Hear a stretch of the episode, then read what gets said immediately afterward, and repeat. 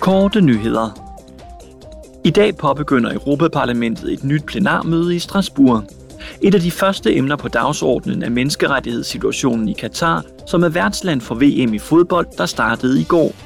Data, der er blevet krydstjekket af flere menneskerettighedsgrupper med diplomatiske missioner i Doha, viser, at tusindvis af udenlandske arbejdere er omkommet på byggepladser eller som følge af byggerelaterede aktiviteter i landet forud for turneringen.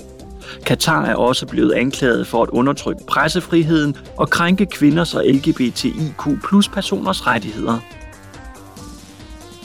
I morgen vil Europaparlamentet drøfte den internationale indsats for at undgå en global fødevarekrise.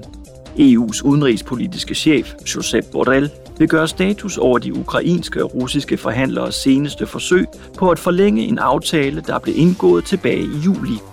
Hvis det lykkes at forlænge aftalen, vil korn og gødningsstoffer fra Ukraine fortsat kunne blive transporteret via Sortehavet. Kornaftalen er et vigtigt initiativ, der har til formål at undgå en humanitær katastrofe i nogle af verdens fattigste lande. Syv lande vil modtage næsten 720 millioner euro i EU-bistand som følge af en række naturkatastrofer i sommeren 2021. Tyskland, Belgien, Nederlandene, Østrig og Luxembourg blev ramt af oversvømmelser, hvor Spanien og Grækenland oplevede henholdsvis vulkanudbrud og jordskælv.